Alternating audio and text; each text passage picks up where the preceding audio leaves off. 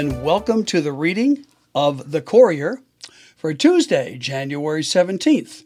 And I am your reader, Peter Welch, and you're listening to IRIS, the Iowa Radio Information Services Network for the Blind and the Disabled. All right, let's take a look at the front page here of the Courier. Maquoketa Caves 911 call aired. Call reveals new info on day of CF family died. The lone 911 call made on the morning of a, uh, of a triple homicide at, Mo- at Maquoketa Caves State Park came from the mother of the man police say was the killer. As the sun rose on the popular park in Jackson County on July 22, two gunshots rang out. A little boy screamed and ran for help. His parents were shot, he said. There was blood. A nearby camper took the boy by the hand, hurried toward the uh, campground entranceway, and called 911. The contents of that call reveal more what happened at the park than what uh, investigators have been willing to disclose over the past six months, despite having concluded the case. He saw his parents were shot. Cecilia Sherwin struggled with the pronunciation of Maquoketa after several attempts at describing her uh, location. It clicked for the Jackson County 911 dispatcher. She was talking about Maquoketa Caves. Shooting, shooting, Sherwin said. We heard it this morning, and this kid screaming. He said his parents were shot and there's blood. The 911 call obtained by the Quad City Times Dispatch uh, Argus through an open records request to Jackson County lasts for 23 minutes. The dispatchers heard asking questions of Sherwin and trying to call law enforcement. As he called the park ranger and the police continued to ring, the dispatcher said, Come on, just before the ranger's phone went to voicemail. The connection between the dispatcher and Sherwin was briefly lost at one point, but she called back. The dispatcher again put her on hold as he tried to contact help. Nearly 10 minutes after her initial call, the dispatcher asked more questions, including where she was in the park. Exactly. At the entrance with the little boy, she replied. He was screaming in the tent. We heard the shots. The dispatcher had questions for the boy, too, so Sherwin handed him her phone. Who am I talking to? the dispatcher asked. Me, the boy replied. Then came some detail. The boy's name was Arlo. He was nine years old. He was camping in a tent with his mom, his sister, and his dad. I woke up and there was someone like someone in like black clothes, and they had a weapon, and my sister was screaming, Arlo said. The dispatcher asked where his dad was. The boy paused and then replied, I think they were hurt. He repeated to the dispatcher that the man had a small gun and was wearing black clothes. He then handed the phone back to Sherwin. A few seconds later, she could be heard asking the boy, Honey, are you okay? What's wrong? The dispatcher assured them help was coming. A trooper and park ranger aren't too far away, he said. An ambulance was standing by at the park's visitor center. After 23 minutes, the 911 call concluded with the arrival of a park ranger. Asked last week why she took the boy to the entrance of the park to call 911, Sherwin said we were running to safety, thinking someone in black was going to shoot us. The discovery of the bodies. Inside a tent near the entranceway to the upper campground at Maquoketa Caves State Park, police found the bodies of Sarah and Tyler Schmidt, both age 42, and their daughter, six year old Lula. Two weeks later, the Iowa Division of Criminal Investigation publicly disclosed the causes of the Schmidts' deaths. Tyler was shot and stabbed. Sarah was stabbed. Lula was shot and strangled. Lula was shot and strangled, and Arlo was the only member of the family from Cedar Falls to escape injury.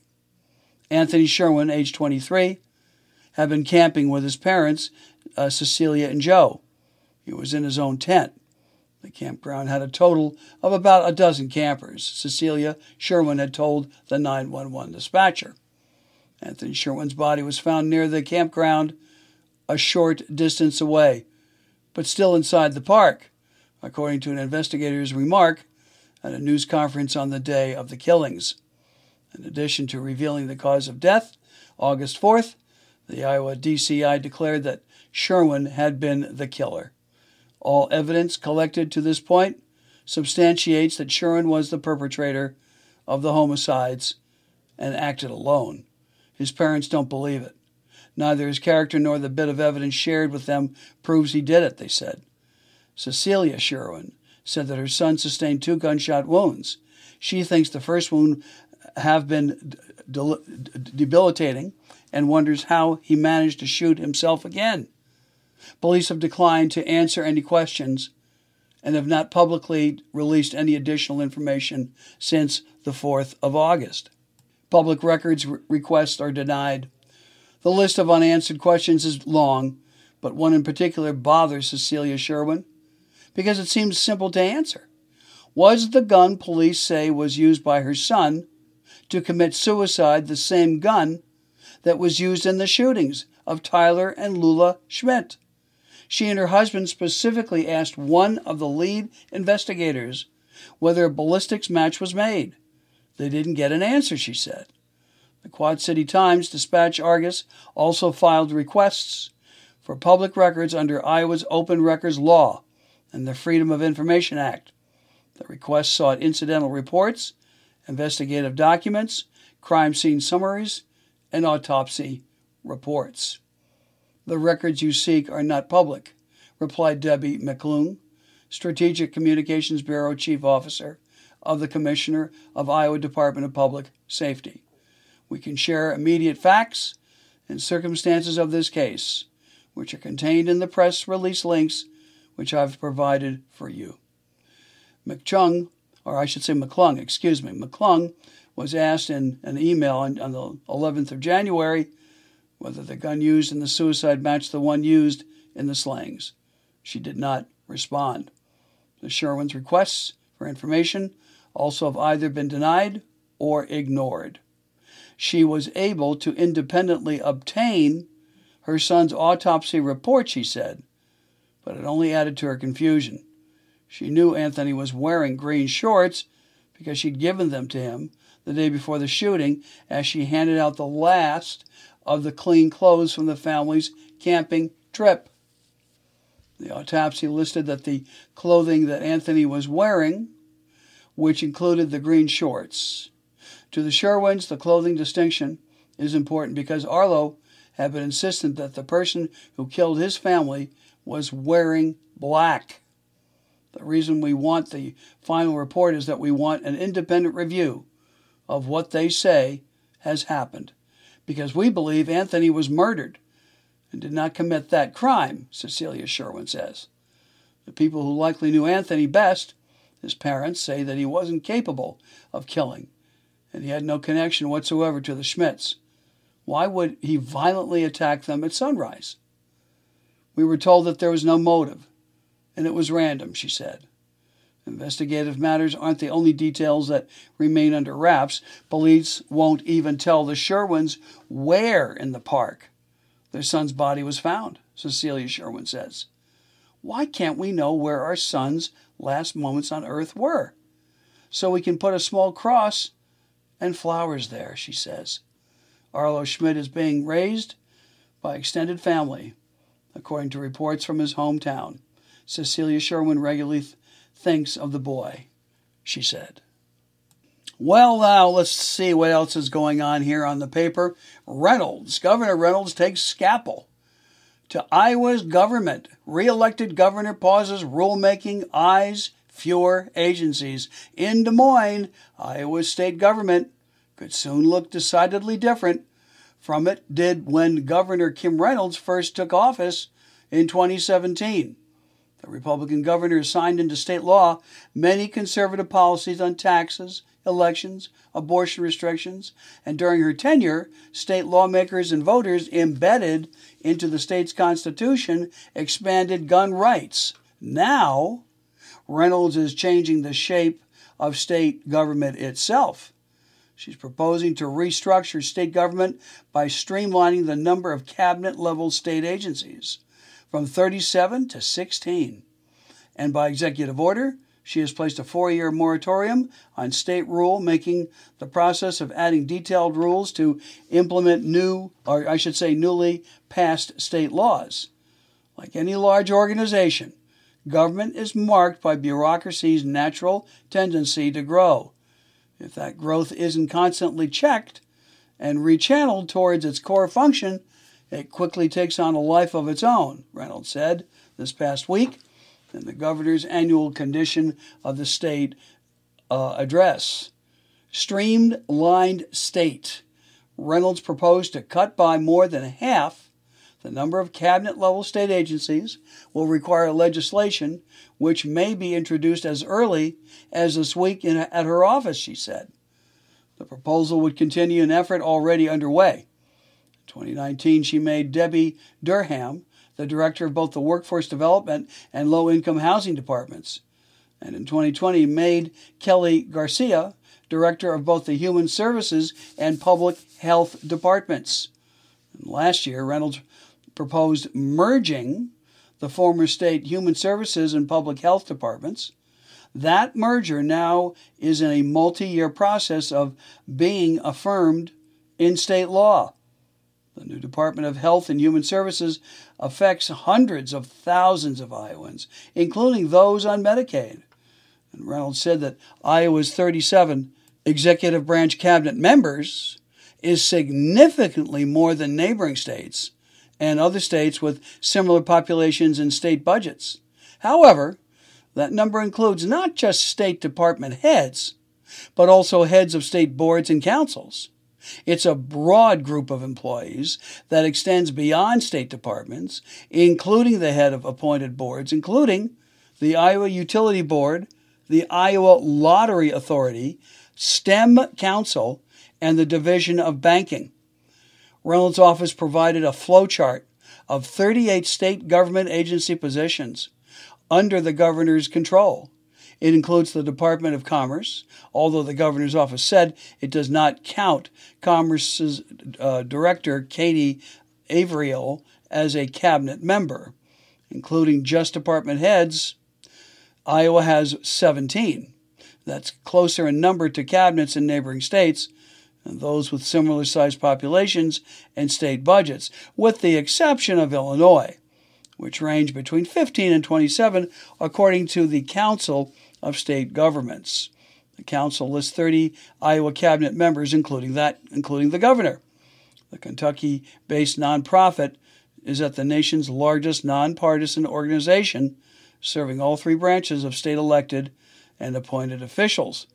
The governor's office did not provide specifics as to how it would merge or realign cabinet level departments stating it would release more details once legislation has been introduced. The governor, however, provided a broad outline in her proposed state budget for the state fiscal year that starts on July 1st. Okay, let's take a look. What else is going on here on the front page of the Courier here today?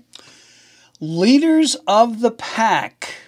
Thousands volunteer for MLK Day Food Bank event at UNI Dome in Cedar Falls. Thousands of volunteers spent Martin Luther King Jr. Day packing thousands of bags of food as part of the third annual Pack the Dome event. More than 2,000 people volunteered to pack food at the event, according to Barbara Prather, executive director for the Northeast Iowa Food Bank. It was part of a partnership between the food bank and the University of Northern Iowa. Last year, more than 1,100 volunteers packed 48,000 bags of food at the UNI Dome. This year, Prather says that they expanded their goal to 80,000 bags.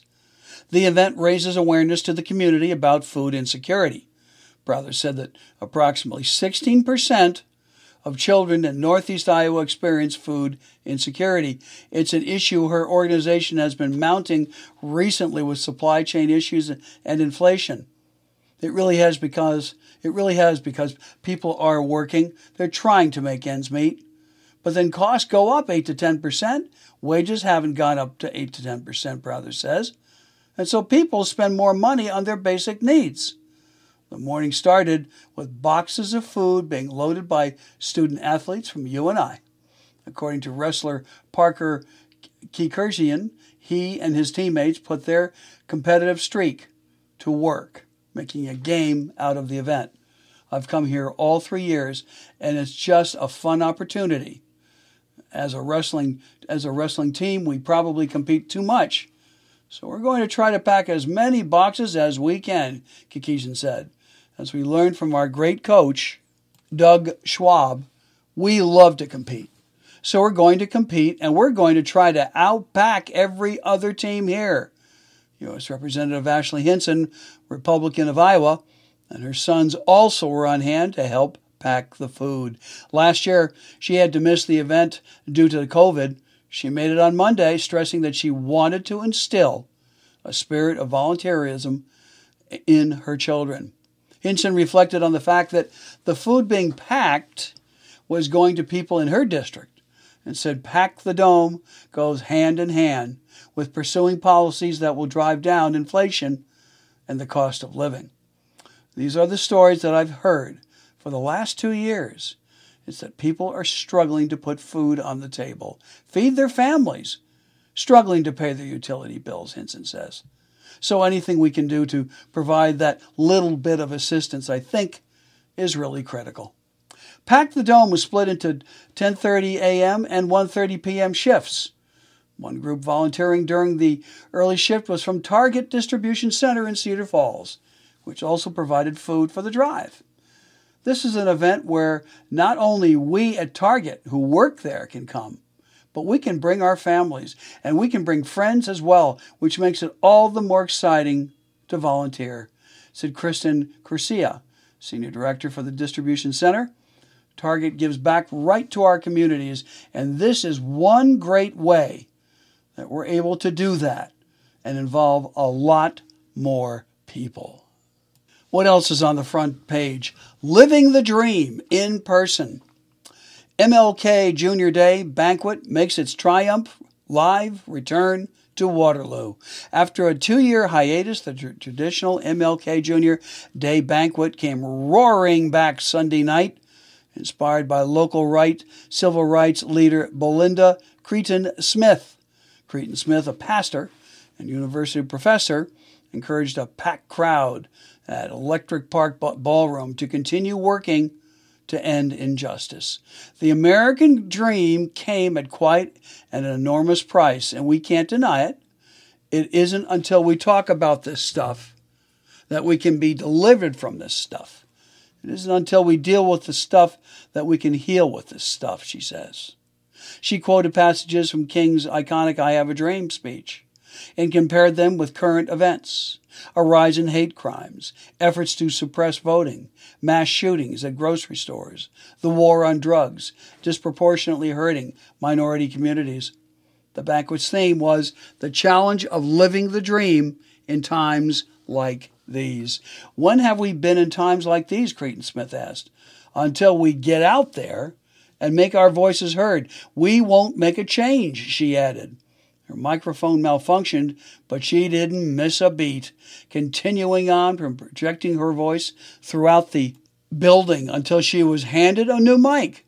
She said she's encouraged by seeing the young people and white suburban women take off their aprons and take to the streets as part of the Black Lives Matter movement in recent years. I have a dream that one day our communities won't be so racially segregated. I have a dream that there won't be any poor communities because poverty will be eliminated. I have a dream today that folks will stand by side by side to speak truth to power, she said. We won't be afraid to say the word black. We won't be ashamed to say the word white. We will call it what it is and bring about change because we are dealing with this. Martin Luther King Jr. Day banquet, a staple of the Waterloo community for more than 40 years, went virtual during the coronavirus pandemic in 2021 and 2022. The event is organized by Social Action Incorporated, and proceeds from the banquet go towards the organization's youth programs. All right, let's turn the page. Now we're at the Northeast Iowa area escapades. Here are just a few of the events and goings on worth checking out in Northeast Iowa. On Wednesday, uh, the 18th of January, they'll be spinning toward good health. Did your diet spin off track during the holidays? Well, you're not alone. Follow through on your New Year's resolution to get healthier by joining CVC Indoor Spin. The next class presented by Cedar Valley Cyclists is Wednesday at the Cedar Valley Sportsplex, 300 Jefferson Street. Spinning is from 6 to 7 p.m. The class meets weekly on Wednesdays through March, and the weekly cost is only $5, so that's not bad. Friday, Saturday, and Sunday, January 20th through the 22nd, BHCT presents the Pinballs. You can't always choose where life takes you especially when you're a foster kid. And Black Hawk Children's Theater, first show for 2023, Betsy Byars' classic, The Pinballs, is being performed at Black Box McElroy, the theater in the WCP BHCT Walker Building at 224 Commercial Street. It's a play about three foster kids who become friends and start to learn how to take control of their own lives. Performances are at 7 p.m. January 20th and 2 p.m. January 21st and 22nd. Seating is limited. Tickets are $15 for adults and $10 for children. Available at the following phone number 319 291 4494. Group orders can be made at 319 235 0367. You can also go online at www wcpbhct.org.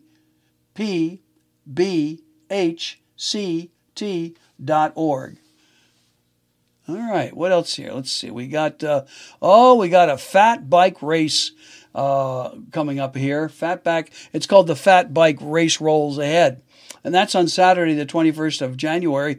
The Iowa Games uh, Fat Bike Race hits the snow trampled course Saturday at George Wyth State Park. 3659, I think that's pronounced with, excuse me, Wyth Road in Waterloo. The race was rescheduled from an earlier date. The route is similar to cyclocross races and laps and will be short 5 to 10 minutes with each citizen or beginner and open experienced divisions are offered.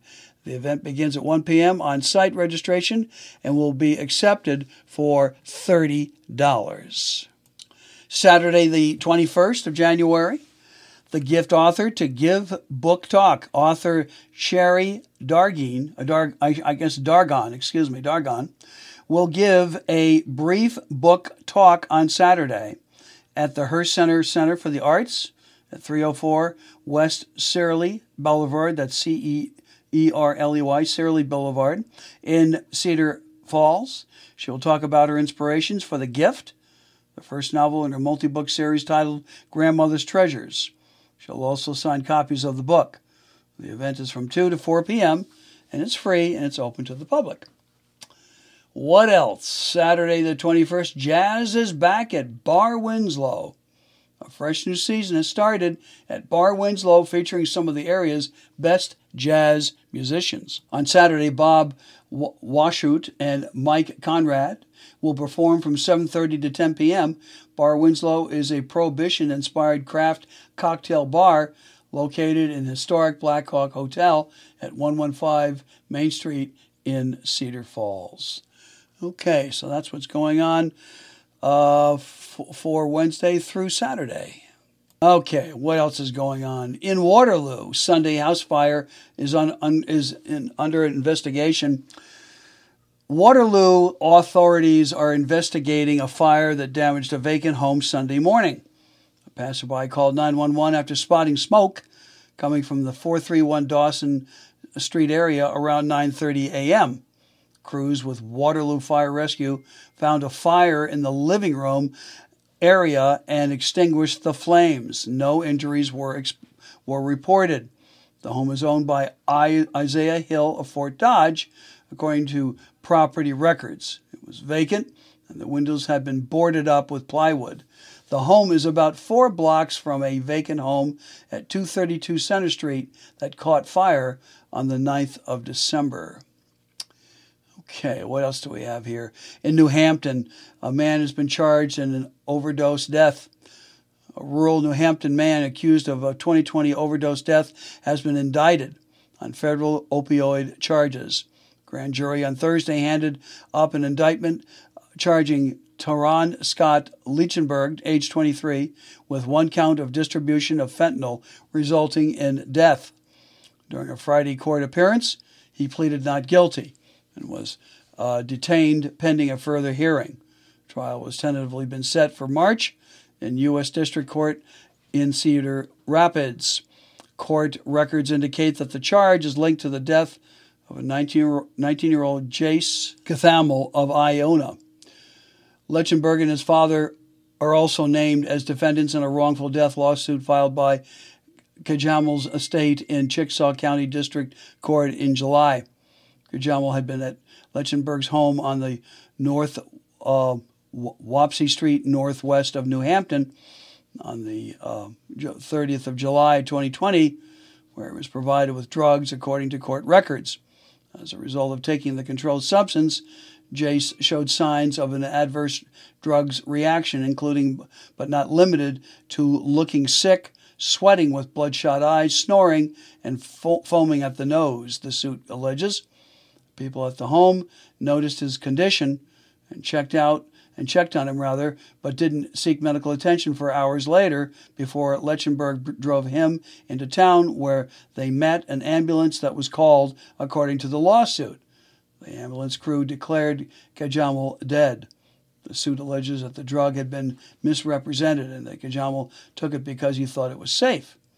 Court records also indicate that Leichenberg had another run in with authorities involving opioids months later.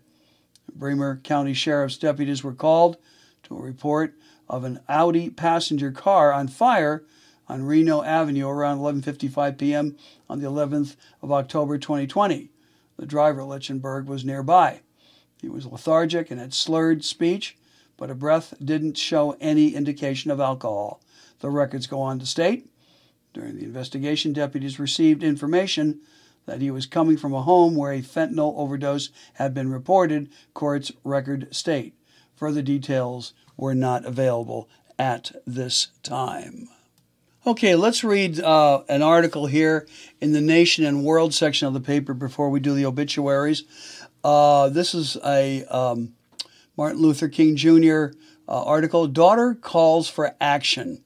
Father's legacy must be more than quotes, she says at service. America has honored Martin Luther King Jr. with a federal holiday for nearly four decades, yet still hasn't fully embraced and acted on the lessons from the same civil rights leader, his youngest daughter said on Monday. The Reverend Bernice King, who leads the King Center in Atlanta, said leaders, especially politicians, too often cheapen her father's legacy into a comfortable and convenient king offering easy platitudes. We love to quote King in and around the, the holiday, but then we refuse to live King 365 days of the year. She declared at the, uh, at the service at uh, Ebenezer Baptist Church, where her father once preached.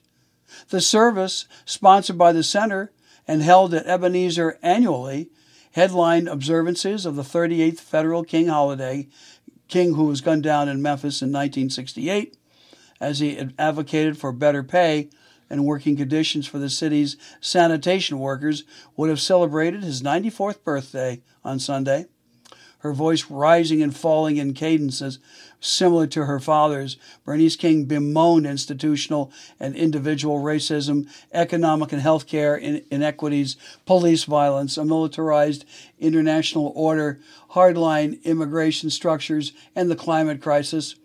She said she's exhausted, exasperated, and frankly disappointed to hear her father's words about justice quoted so extensively along so little progress. He was God's prophet sent to the, this nation and even the world to guide us and forewarn us. A, a, a prophetic word calls for an inconvenience because it challenges us to change our hearts, our minds, and our behavior. Bernice King goes on to say Dr. King, the inconvenient king, puts some demands on us to change our ways.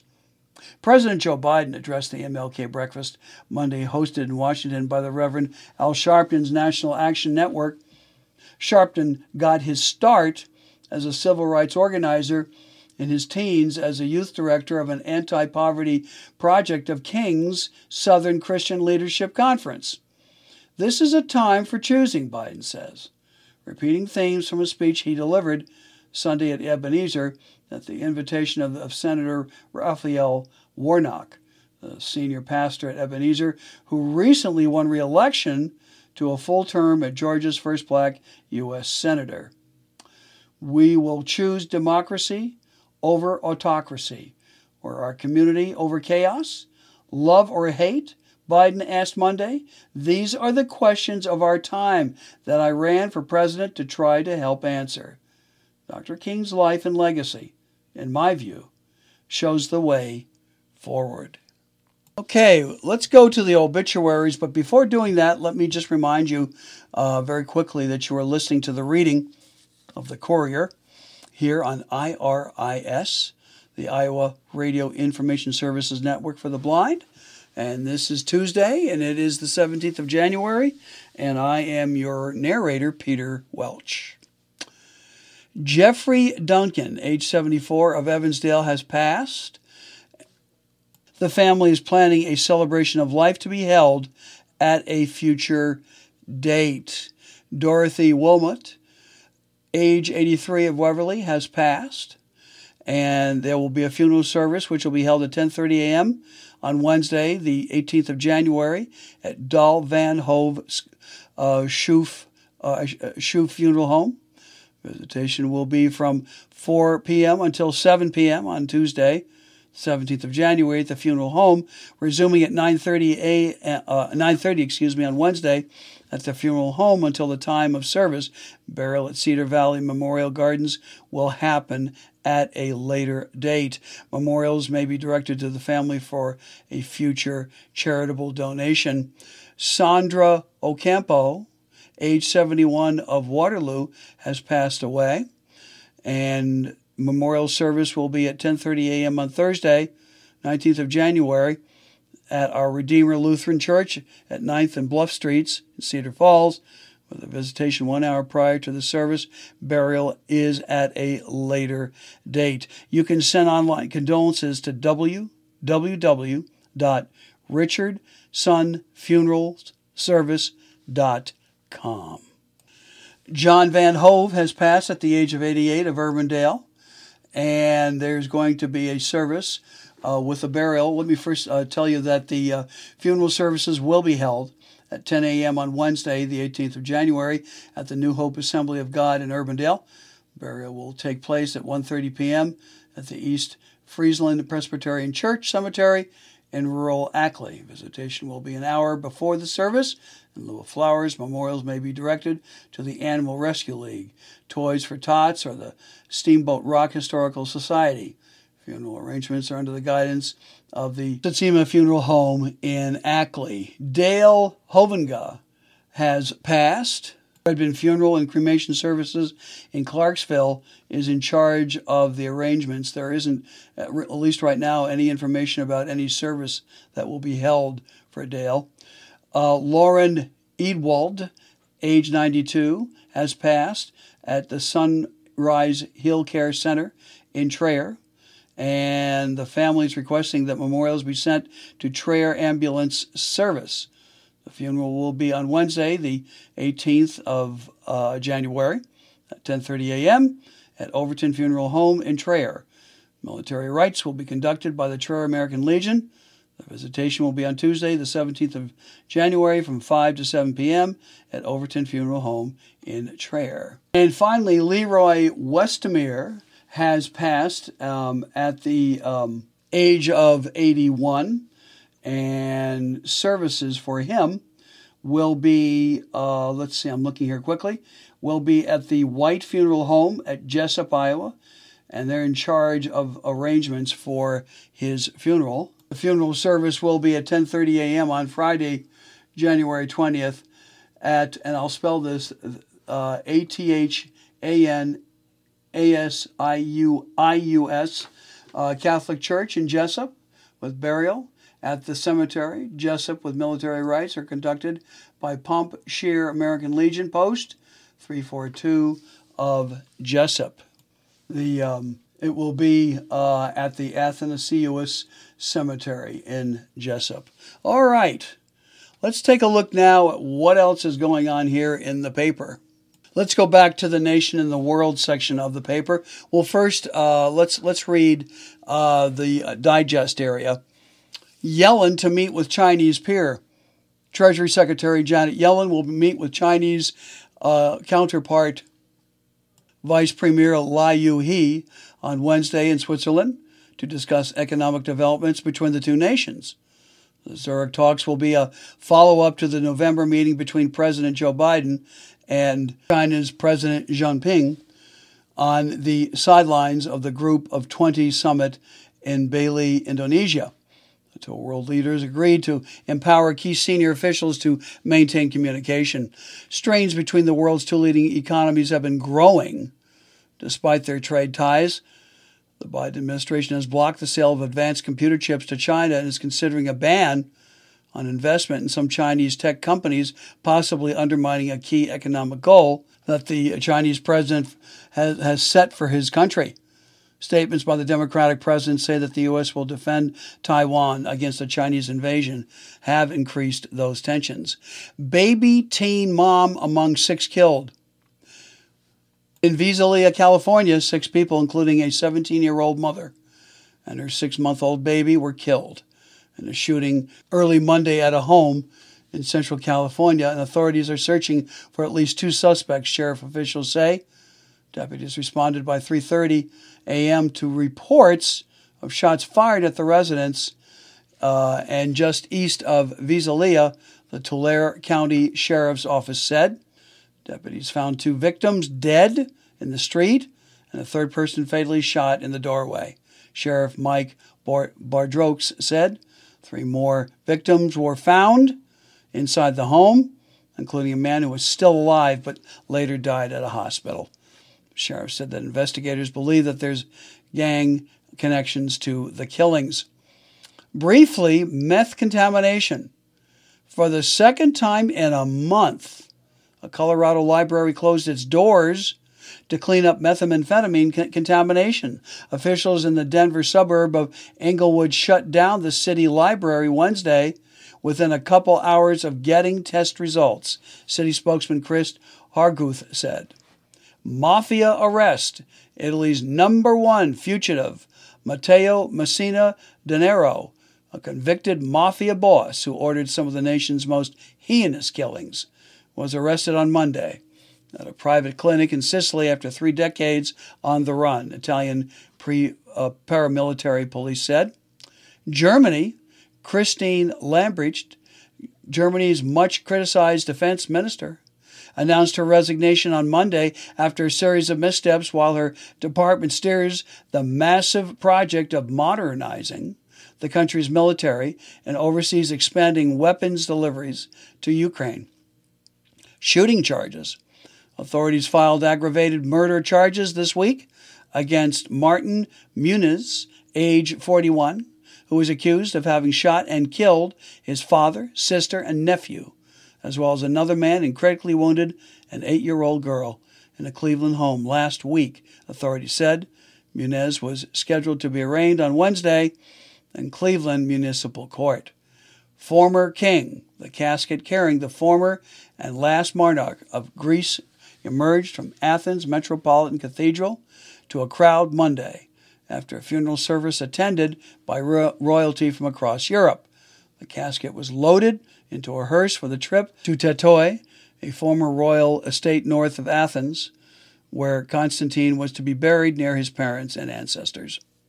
And finally, in news briefs, coal protest. The last two climate activists hold up beneath a German village due to be destroyed for the expansion of a nearby coal mine left the site on Monday. The activists remained inside a self dug tunnel for days in a bid to prevent heavy equipment from being brought in to bulldoze the hamlet of Lützerath west of Cologne.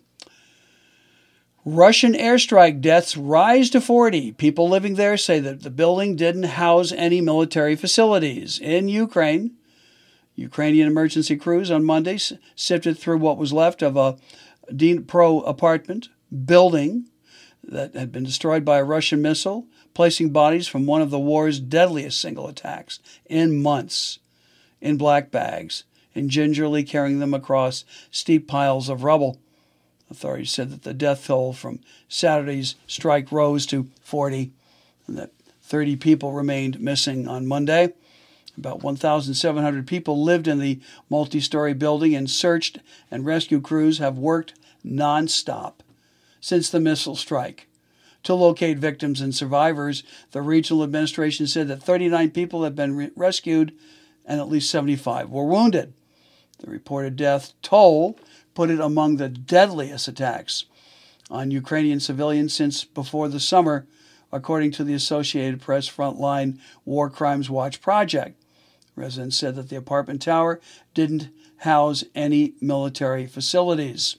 The European Union's foreign policy chief, Joseph Borrell, called the strike and others like it inhuman aggression because it directly targeted civilians.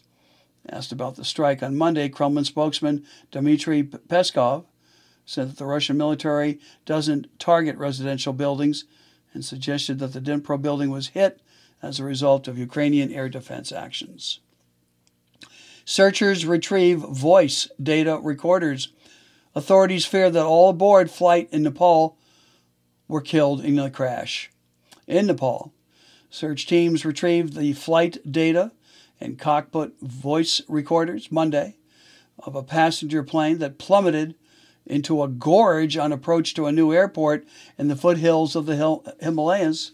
Officials said as investigators looked for the cause of Nepal's deadliest plane crash in 30 years. At least 69 of the 72 people aboard were killed, and officials believe that three missing are also dead. Rescuers combed through the debris scattered down a thousand foot deep gorge uh, for them. Many of the passengers on Sunday's flight were returning home to Pokhara, though the city is also popular with tourists since it's the gateway to the Annapurna Circuit hiking trail. It's still not clear what caused the crash, which took place less than a minute's flight from the airport on a mild day with little wind. In footage taken by a passenger uh, out of a window as the plane came in for landing. Buildings, roads, and greenery are visible at below. The video shows a violent jolt and a series of jerky images accompanied by yelling before flames fill the screen. The twin engine ATR 72 aircraft, operated by Nepal's Airlines, was completing the 27 minute flight from the capital of Kathmandu to Pokhara it was carrying 68 passengers as well as four crew members. All right, let's see. Let's take a look at something else here. Let's now um, go back to LA here. Um, uh, of course, I'm sure you're you're certainly aware of all the flooding and all of the horrendous storms that uh, California's been getting. This article is called "Another Storm Dumps Rain and Snow." Travel discouraged avalanche warning issued for central uh, Sierra, the ninth uh, atmospheric river in a three week series of major winter storms churned through California on Monday, leaving mountain driving dangerous and flooding risk high near swollen rivers, even as the sun came out in some areas. Heavy snow fell across the Sierra Nevada and the National Weather Service discouraged travel. Interstate 80, a key highway from, from the San Francisco Bay Area to Lake Tahoe ski resorts, reopened with chain requirements after periodic weekend closures because of whiteout conditions. If you must travel, be prepared for dangerous travel conditions, significant travel delays, road closures, the Weather Service office in Sacramento said on Twitter. The University of California Berkeley Central Sierra Snow Lab tweeted on Monday morning that it recorded 49.6 inches of new snow since Friday. A backcountry avalanche warning was issued for the Central Sierra, including the greater Tahoe area. A barrage of atmospheric river storms has dumped rain and snow on California since late December, cutting power to thousands, swamping roads, toppling trees, unleashing debris flows, triggering landslides. Monday's system was relatively weak compared with earlier storms, but flooding and mudslide risks remained because the state was so saturated, forecasters go on, go on to say. The sun came out in San Francisco where 20.3 inches of rain has fallen at the city's airport since the 1st of October, when California typically begins recording rainfall for the year. The yearly average for the water year is 19.6 inches, so we've surpassed the yearly total with eight more months to go, the San Francisco Weather Service Office tweeted. Up to two more inches of rain fell Sunday in the Soak Sacramento Valley area where residents of Wilton and surrounding communities were warned to prepare to leave if the Cosumnes River rose further. The swollen Salinas River swamped farmland in Monterey County. To the east, flood warnings were still in effect for Merced County in the agricultural Central Valley, where Governor Gavin Newsom visited on Saturday. Newsom on Monday signed executive order to further bolster the state's emergency storm response and help communities that suffered damage. President Joe Biden declared a major disaster in the state and ordered federal aid to supplement local recovery efforts. That is just unbelievable about what's happened out there. Going from, you know, an amazingly horrendous drought to this. Talk about nature trying to equalize things again. And speaking of rain, let's take a look at the weather forecast here. Cedar Valley's five day forecast. Today, cloudy and breezy and colder, uh, with a high of about 35. Tonight, low clouds and wind, and it will be between 7 and 14 miles per hour, and that will it'll be 26 degrees. Wednesday, you get snow and rain, up to an inch possible. It'll be a high of 37, a low of 27. On Thursday, a little morning snow, and that will be a high of 33 and then down to 19 degrees. Friday, it'll be low clouds and it'll be a high of 30 and a low of 21 degrees. And then on Saturday, clouds and sunshine, high of 31 and a low of 19 degrees again. Okay, let's keep moving on here. Let's take a look at the entertainment section, what to watch. Um, the Rookie on ABC at 7 p.m. In Death Notice, Officer Nolan and Celina are enlisted to stand guard at a hospital when a dangerous prisoner must have surgery. And the suspect and the suspect there is more to it than meets the eye. Meanwhile, Aaron and Harper uh, assist to help investigating a string of home robberies. And also at 7 p.m., The Resident on Fox at 7 p.m. Medical drama. The Resident concludes season six tonight with the final episode, All Hands on Deck, in which a heavy storm causes a helicopter crash, and Sammy comes into the emergency room with a high fever. And here's a new series, Night Court, NBC at 7 p.m. This follow up to NBC's 1984 to 1992 sitcom Night Court stars Melissa Rauch as eternally optimistic Judge Abby Stone, who follows in the footsteps of her revered late father. On PBS at 7 p.m., Finding Your Roots with Henry Louis Gates Jr. in Secret Lives with Henry Louis Gates, or I should say Louis Gates Jr helps comedians Carol Burnett and Niecy Nash decode scandals in their roots, exploring secrets that their ancestors sought to conceal. On NBC, also at 8 p.m., New Amsterdam. This is the series finale. The medical drama comes to an end after five seasons with two back to back episodes tonight.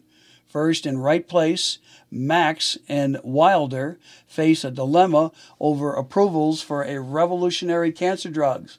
As Max learns a secret about his own bout with cancer, Reynolds goes the extra mile to correct a medical situation, and Iggy tries to desperately help a woman in need, but finds that the system is working against him.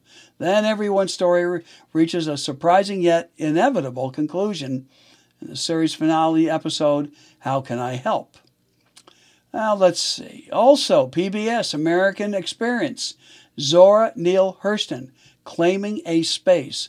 On PBS at 8 p.m., this biography explores the life of author Zora Neale Hurston, whose groundbreaking anthropological work would challenge assumptions about race, gender, and cultural superiority. So that's interesting. And also, uh, don't forget about catching a classic.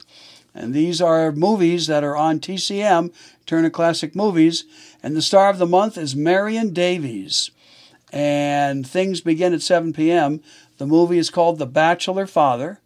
And then the next one is 5 and 10.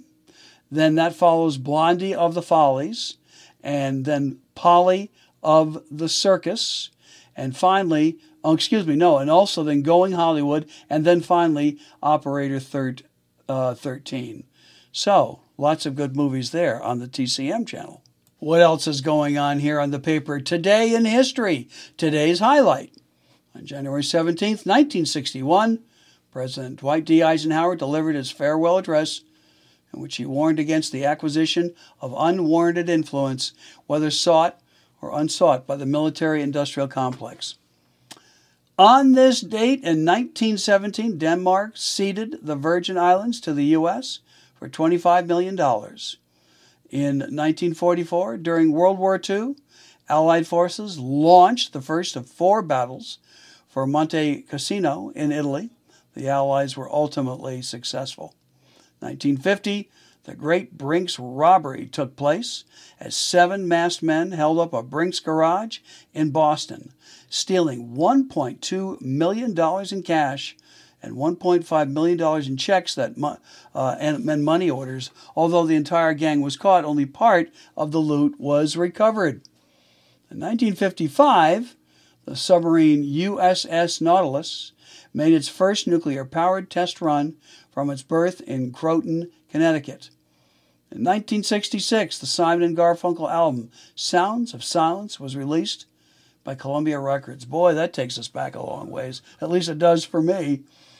In 1994, the 6.7 magnitude Northridge earthquake struck Southern California, killing at least 60 people, according to the U.S.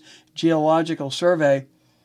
In 1995, more than 6,000 people were killed when an earthquake, uh, when an earthquake, excuse me, with a magnitude of 7.2 devastated the city of Kobe, Japan, or it might be pronounced Kobe, Japan. In 2016, Iran released three Americans, former U.S. Marine Amir Hekmati, Washington Post reporter Jason Rezaian, and Pastor Saeed Abedini, as part of a prisoner swap that also netted Tehran some 100 billion in sanction relief. In 2020, the U.S. health officials announced that they would begin screening airline passengers from central China for the new coronavirus. People traveling from Wuhan, uh, China, would have their temperatures checked and be asked about symptoms. And 10 years ago, Algerian helicopters and special forces stormed a gas plant in the stony plains of the Sahara to wipe out Islamist militants and free hostages from at least 10 countries. Nearly all the militants, militants were killed. At least 40 hostages died in the standoff. Oprah Winfrey's own network broadcast the first of a two part interview with uh, Lance Armstrong, in which the disgraced cyclist told Winfrey he had also started doping in the mid 1990s. Uh, so there's that. Five years ago, snow, ice, and record breaking cold closed runways, highways, schools, and government offices across the South. At least 15 people were killed. We have just about run out of time here. Um, there's an article under health. It's called The Seven Things That Your Dentist Wants You to Know. I can't get into it now at this point, but what it does is it discusses gum disease dangers. Brushing harder or longer isn't necessarily better. Flossing is optional, but cleaning between isn't. Your doctor isn't only checking your teeth and gums. That's another section. Going to the dentist when you're pregnant is recommended. Menopause can affect your mouth. Chewing sugar free gum can't substitute for brushing. uh, and that, like I said, is in the health section of the paper. Anyway, that just about does it here for the reading of the Courier, January 17th. Uh, and I am your reader, Peter Welch. And you have been reading, or you have been listening rather, to the reading of the Courier on IRIS, the Iowa Radio Information Services Network for the Blind. I want to say thank you for giving me a listen here, and we'll talk again soon. Bye bye, everybody. Thanks again.